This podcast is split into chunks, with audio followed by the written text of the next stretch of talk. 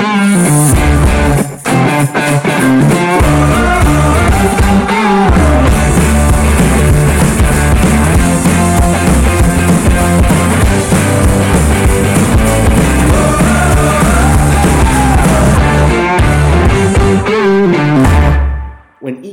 Is raving around your music, you know you're doing something right. And that is exactly what Ezra Furman is doing. In her amazing punk career, she is carrying the flag for punk rock, not only in America, but in Europe, specifically in England, where she has an amazing following. Ezra has done a super, super great career journey, starting in Boston in her dorm room in the university, taking all the way to her first project at Ezra Furman and the Harpoons, and eventually she went solo, where she's rocking out venues across the world now, pre corona, of course. If you have a chance to watch her once this virus thing is over and we're allowed to, you know, gather and rock and roll, you owe it to yourself to see her. She is a ball of energy on stage. It's a trailblazing ball of fire that reminds you of Little Richard, of Prince, Elton John, you name it. Colorful, with a punching the gut of rock and roll, Ezra Furman has completely led the current movement of punk rock. Currently, her latest project, she is uh, doing the soundtrack and collaborating really profoundly with Sex Education, uh, Netflix's hit show that just came out with season two. Really recommend you check her music out, not only on the show, but in your favorite favorite streaming profiles. And ladies and gentlemen, we welcome Ezra Furman to the J Rod Concerts podcast.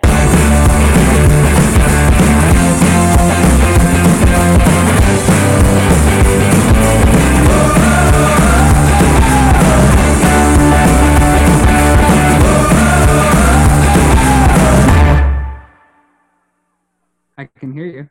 All right. Yeah, that's good enough for now, Ezra. Well, great. Thank you so much for for, for joining us. Uh, how's everything, Ezra? Uh, first of all, you know, let's start. How have the past two plus months been for you?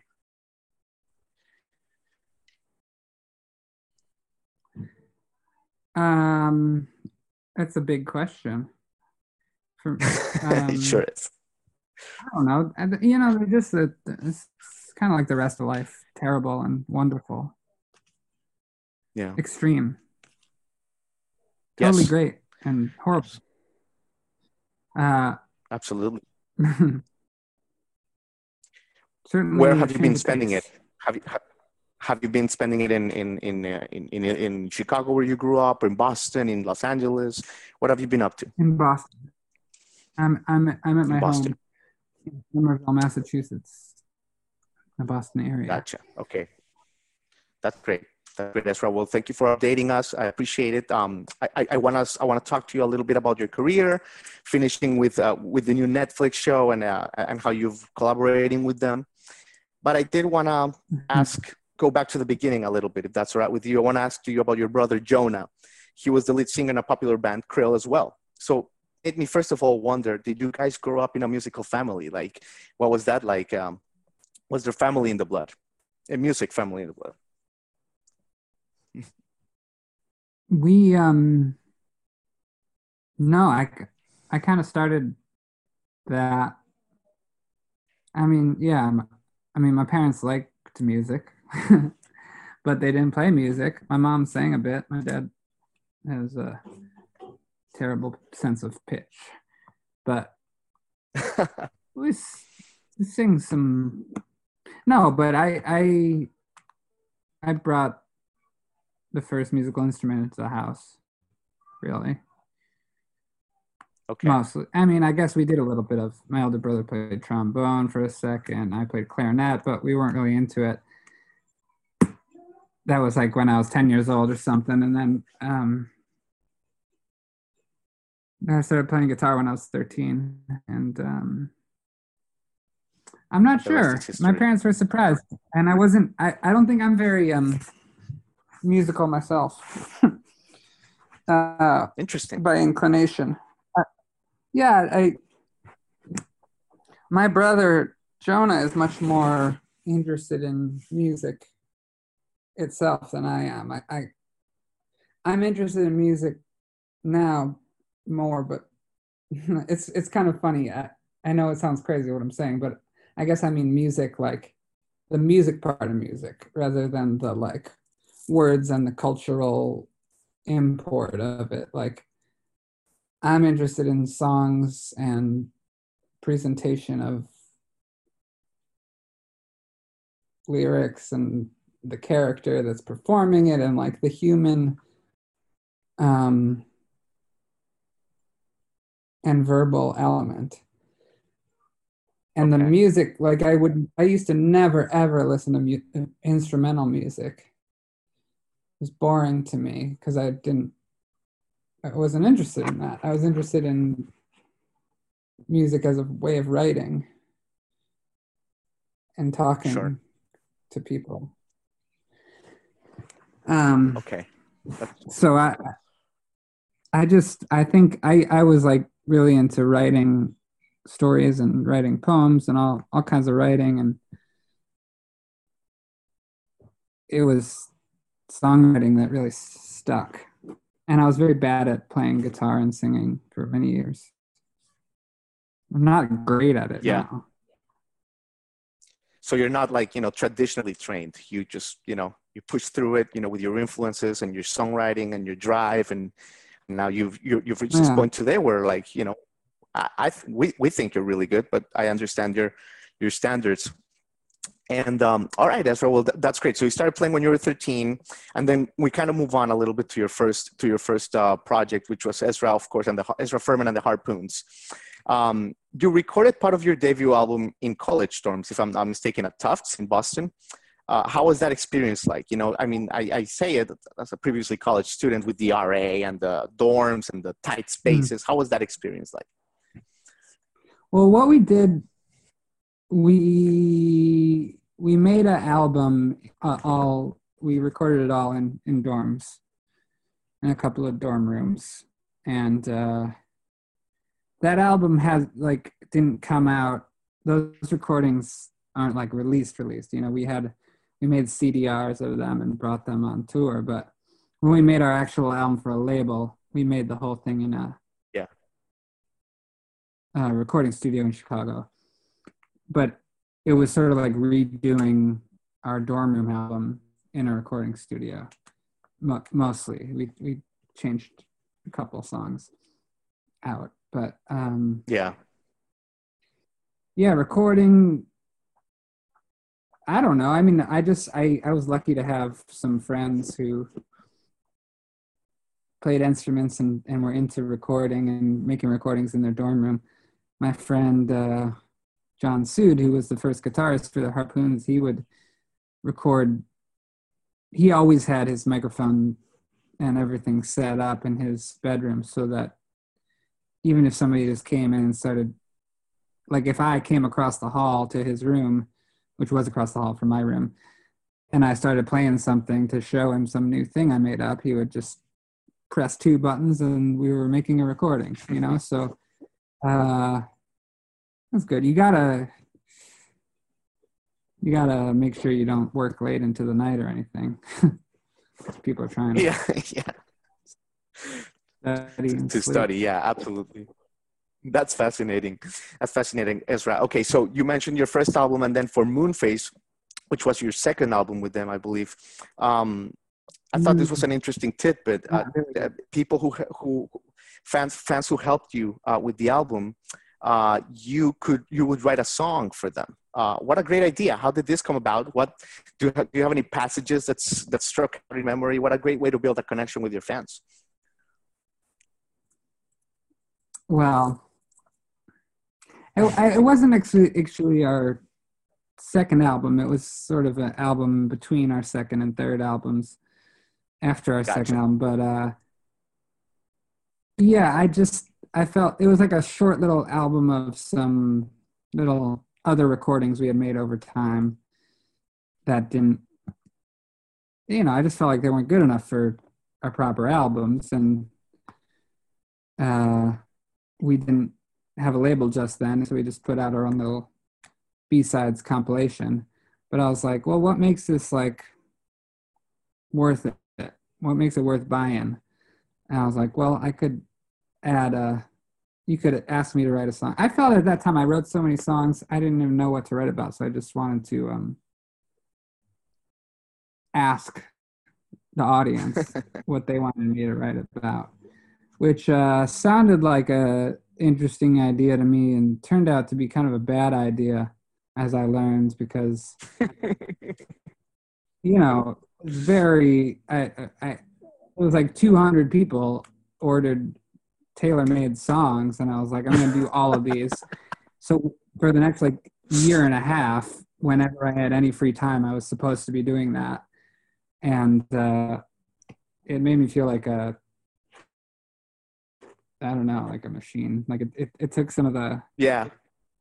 I, I think my mistake was to care so much to to look to the audience for what I should be writing about. You know, you really have to look into sure. your own soul to get a topic, because then absolutely yeah. I mean, like, because somebody asked for like write a song about Boy Meets World, the show, so I did that. You know, like, I was like, is this really? Yeah how I should be spending. Is this really my creative flow? Is this my calling? yeah, absolutely. That's right. I, I, can see. I can see how you how you could have felt like that. So I want to move on a little bit to your solo projects, and this was um basically after 2011. Uh, re- really nice period for you, uh, especially when you released the Year of No Returning. Um, you know, one would never imagine that, you know, part of this was recorded in an attic. Like Sinking Slow, for example, builds up to such grandeur in such a beautiful way after a calm beginning with that piano bouncy riff. How did you create this sound in the attic? Like what, you know, what do you remember about this? It, it was really beautifully made. Yeah, well, it was my uh, housemate, Tim Sandusky, who recorded it with me in the attic. The whole thing was made in, in our attic where he lived and had a recording studio up there. And with, with like um, the roof was low and slanted, you know, it felt like an attic. Um, sure. And uh, I don't know, sinking slow. We did weird stuff like we like we used like a violin bow on a weirdly tuned acoustic guitar.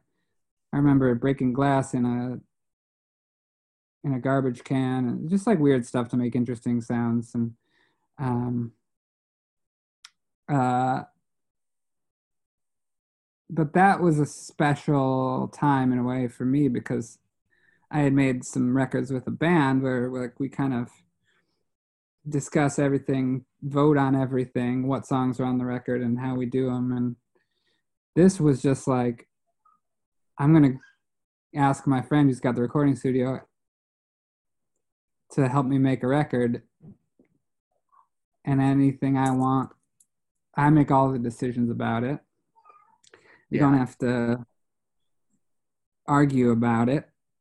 And I think I just I took to that a lot better because I had by then learned that I did care about music, you know.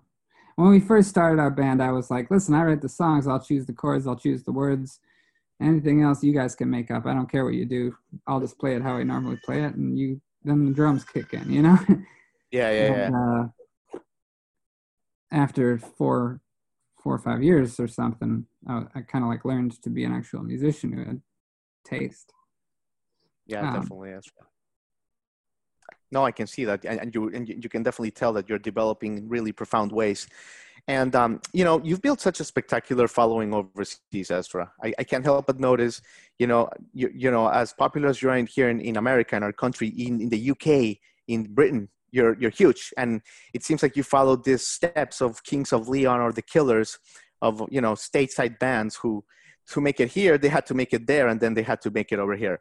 So I'm wondering how you describe your relationship with England, uh, with, with the UK, and uh, and this period of of uh, of your career.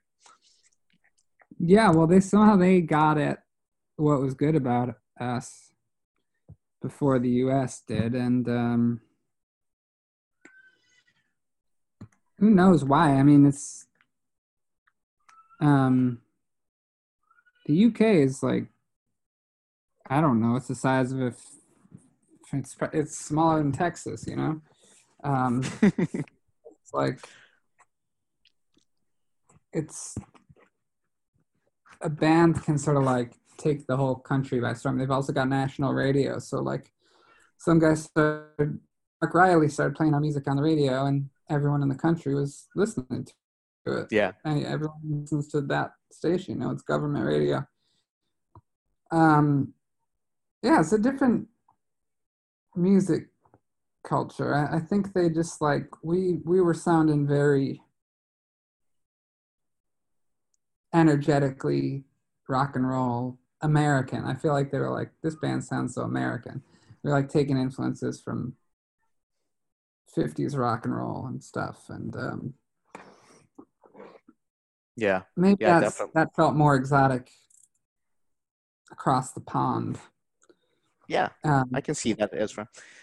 And actually you mentioned 50s rock and roll. I want to take a little detour because i know a few years ago when uh, when chuck berry passed you mentioned how big of an influence he was on you. And this past oh, weekend we lost little richard as well yeah, uh, who you cover who you covered in in in, um, in songs by others really great cover so i'm wondering if maybe we can take a second to just talk about little richard and what he means for your music and and, and maybe what he means for the um, for the for the movements and, and and all that stuff and whatever you want to talk about with Little Richard.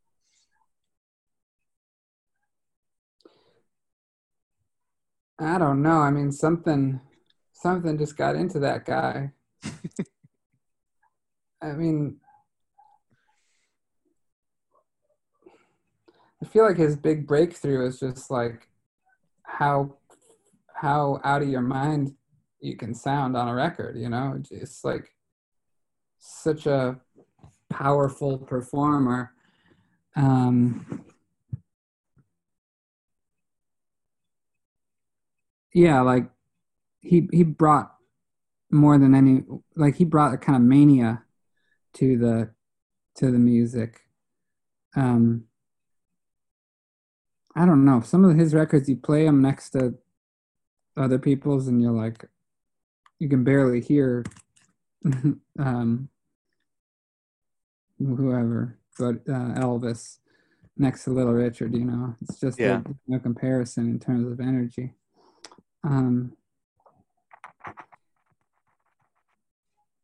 I don't know. I I th- think in a way he like planted a lot of um,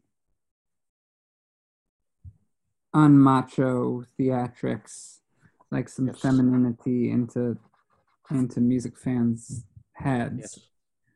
Um, and some like sex. I mean, I guess Elvis did that a little bit too. But, um, yeah, I don't know. That's stuff that I I I pay I pay attention to how how those records sound so wild and what about them you know? And the way he sings sort of louder than the microphone was built to handle.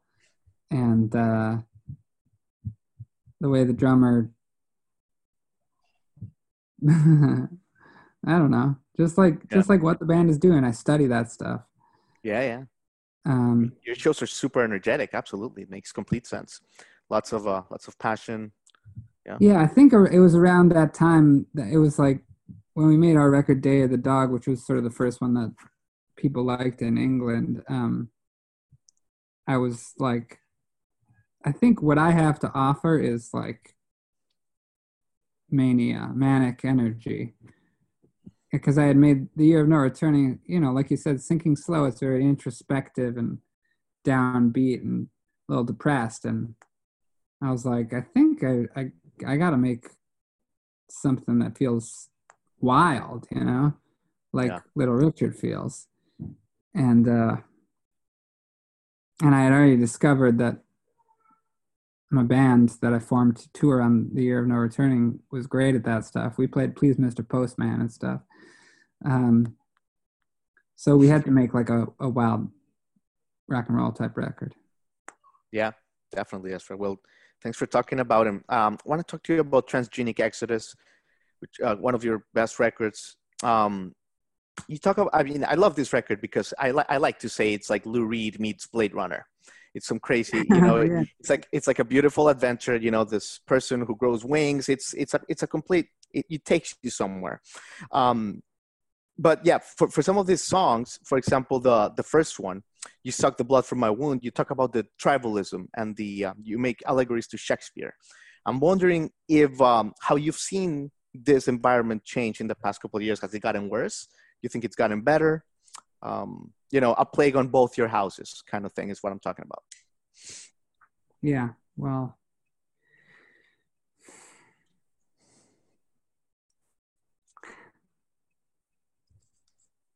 I mean the the record I was most concerned with expressing like um, fear and solidarity. Um, those two things, like, uh, I mean, I was writing about r- running away from home with an angel and escaping a hospital and the hostile government and stuff, and I mean, I was writing that stuff early in in 2016, and I guess it. I don't know. The world just started to seem more and more unsafe to me, um, and that was. I think it had something to do with political conversation. Um, and the way that was changing in 2015, 2016. Um, I think it had something to do with me being more like out and looking feminine most of the time,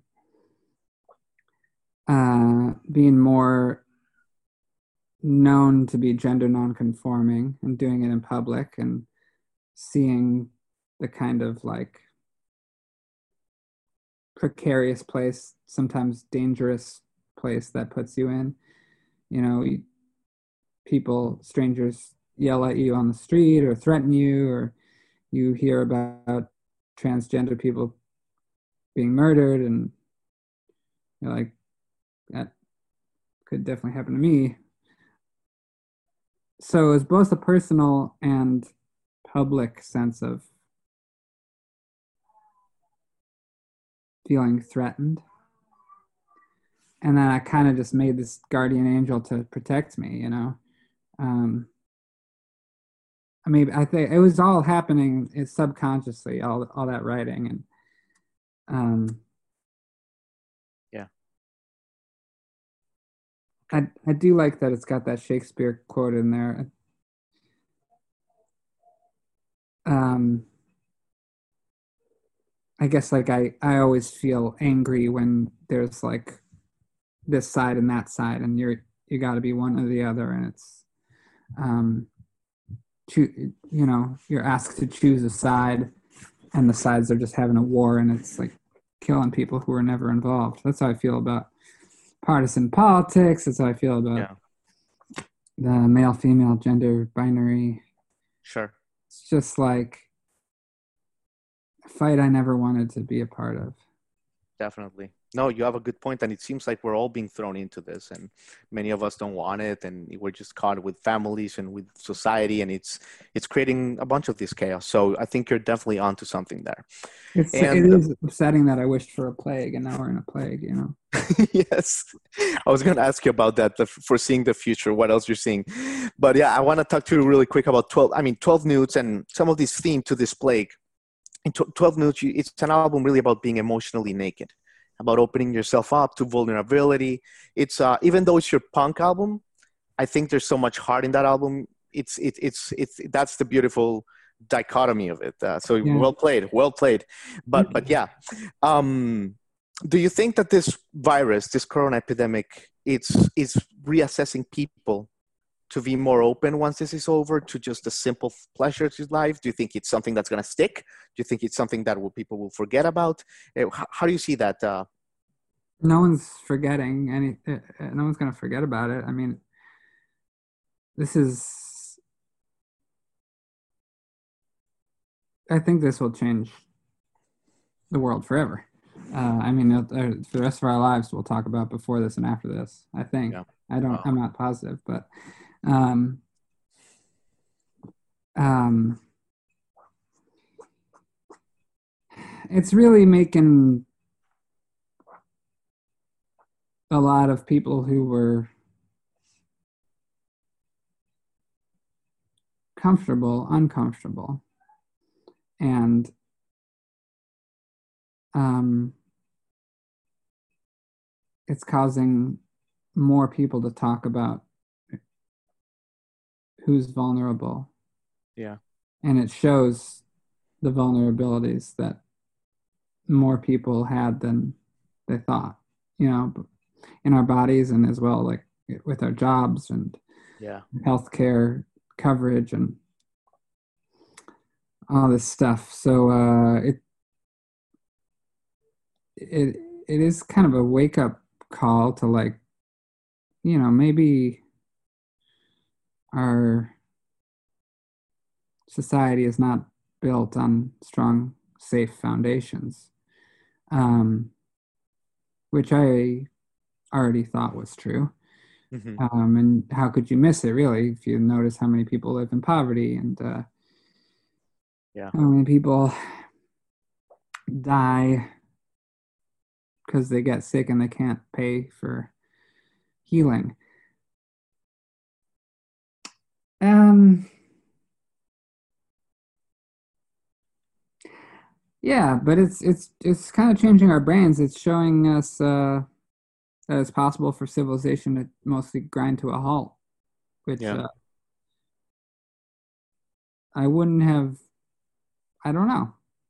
I didn't know that that was possible, and now we now we can see that it that it was and and is, and that could be useful information for the future. Uh, I don't know. It's it's it's hard to say anything smart about it. I just like wish it wasn't happening. Sure. Sure.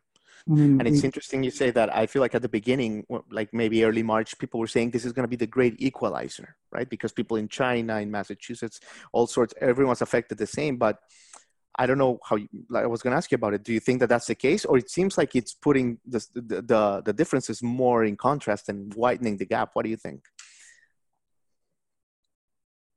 Yeah, it's not a great equalizer at all. I mean, yeah, but it is everyone is affected by it. Yeah. Um, I guess that's probably what those people meant that like you can't really get away from its effect. And um, I've never seen anything like this where everyone in the world has the same enemy. Uh,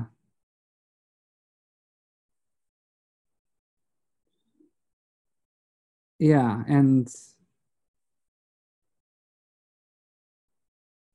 I don't know. I can't say anything smart about it except like I just wish it wasn't happening. You can think of Yeah. like your silver linings or whatever, but it seems pretty.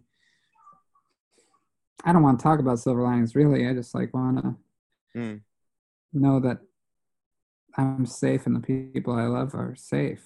Uh, Absolutely. you know, I just want to be able to see them and Yeah. do my job and um, not run out of money because I can't work. You know, it's Mhm. like yeah, No, it's a, it's a it's a tough period for everybody, sure, Ezra. But you know, uh, what I mean, you don't want to talk about silver linings. Sure, I'll talk about one. When while people are at home, they get to enjoy a lot of stuff, a lot of Netflix, a lot of new music. Enjoy your music, and one of the things is uh, a lot of people have been. Uh, I think Netflix subscription models have gone through the roof, and one of their highlights is, of course, Sex Education. Uh, great show, uh, really good show, and it's a show uh, that you are a core part of because uh, your music, the music is a character, and just the way you you help pace it, it's it's a it's a really it's a really great collaboration. How did this collaboration come about, Ezra? Uh, how did you get interested in this project, and what what have you heard from fans about the, the show and your music? Well, they just asked me to do it. um, there's not much of a story. uh, they just asked me to do it. Uh, I guess I was around and um, I'm amazed. I'm amazed that I was asked to do it. Uh, and grateful. I'm grateful that it's such a worthwhile show. Um, yes. I mean, I don't watch a lot of TV really. Um, but in terms of like how TV usually portrays sex and particularly young people having sex, like I've never really seen a show like this. Um, it's like something that people need. Like some media that shows sex is like not a not psychotic, you know, something you can talk about and be healthy about. Yeah. Which like I was never shown that when I was younger, and hmm. you know, like like most people, I had to like fight through a lot of insecurities and not saying what was on my mind about sex and um, yeah. and just like figuring everything out in the dark, metaphorically or literally, because um, it didn't feel like you could ask questions. So this is a, it seems like a really positive counterexample, and I'm so glad I could be uh, part of it. It's yeah, and it's like it's. I think it's bringing some people to hear my music for the first time who really like it and like want to hear more of it. Like that's not purely related to the show, you know. Sure. It's uh it's a blessing. And we're supposed to keep doing it too. That's great. That's exciting. It's exciting. It's sometimes it's um when I when I talk to artists and you throw your your art into the world and you kind of you're already thinking about your next project and you forget that you're you're maybe changing lives, right? Like you never know. Right now, some some teenager can be watching an episode, listening to your music, listening to the theme here, and you could be saving their lives. You can be changing their families forever. So, so thank you for doing that. Really, I think it means a lot to many people. That's right. Well, I, I hope so. I mean, because that's how I'm a music fan, and I remember that it how deeply it affects people because I just sit around all day listening to music and like having it as a life preserver when I am like desperately need a change of mood in my life. Definitely. Um, That's great, Ezra. All right. Well, you've been so generous with your time. Let me ask you one more question. Thank you so much, Ezra. Um, one of our celebrity residents here in Miami, in Miami Beach, is Mr. Iggy Pop, who every time that he gets on TV now, or every other time that I see him, he raves about what are you hearing? Oh, I'm hearing Margo Price in country. I'm hearing Ezra, uh, you know, in punk. You gotta hear Ezra. Your name, he name drops your name. I've heard it like five times. Really? I'm wondering, did you finally meet Iggy Pop? Like, can can we set it up? How can we make this collaboration happen? like, he's such a big fan of your music. Yeah. Really, he is. I don't. I I know that. I only knew that he mentioned me like one time a few years ago on his radio show, but I don't know. I'm I'm he's a fan. I have it through sources that he's a big fan of Ezra Furman uh, and the punk. That I mean, really, like one of those life changer musicians and songwriters and performers. Like um, he's he's been a guiding light since since wow. I was a teenager, and. uh I don't know, but also like, yeah, I'd love to meet him. I wouldn't be scared either, because uh, I pay attention to to his work, and uh, I don't know. Obviously, I like his style. I I don't know. You you can if you talk to Iggy let him know. I'm. Well, we have to we have to make this happen. Absolutely. I know, I know. Like, I've got a I've got a new uh, song with no words yet. Uh, he could write the words. that's excellent. That's excellent, Ezra. I mean, that's that, that's great. You've given us some, some, some great insight. You've been generous, generous with your time. Uh, unfortunate circumstances, of course. We wish you were, you know, out rocking the world, giving punk to the people, and uh, just kicking ass. But you know, I think I think you'll get there, and uh, you'll be evolved like we'll we'll be evolved. And just just lucky that we got to talk to you, Ezra. Thank you so much for your time. Such a pleasure. Thanks for talking with me. Oh, absolutely, absolutely. Please tell me if you uh, you can get me in touch with Mr. Pop. With Mr. Pop. All right. A- anything I hear, I'll be sure to mention it to Sally or whatever. Thank you so much, Ezra. Take care. Okay. Yeah. Bye bye.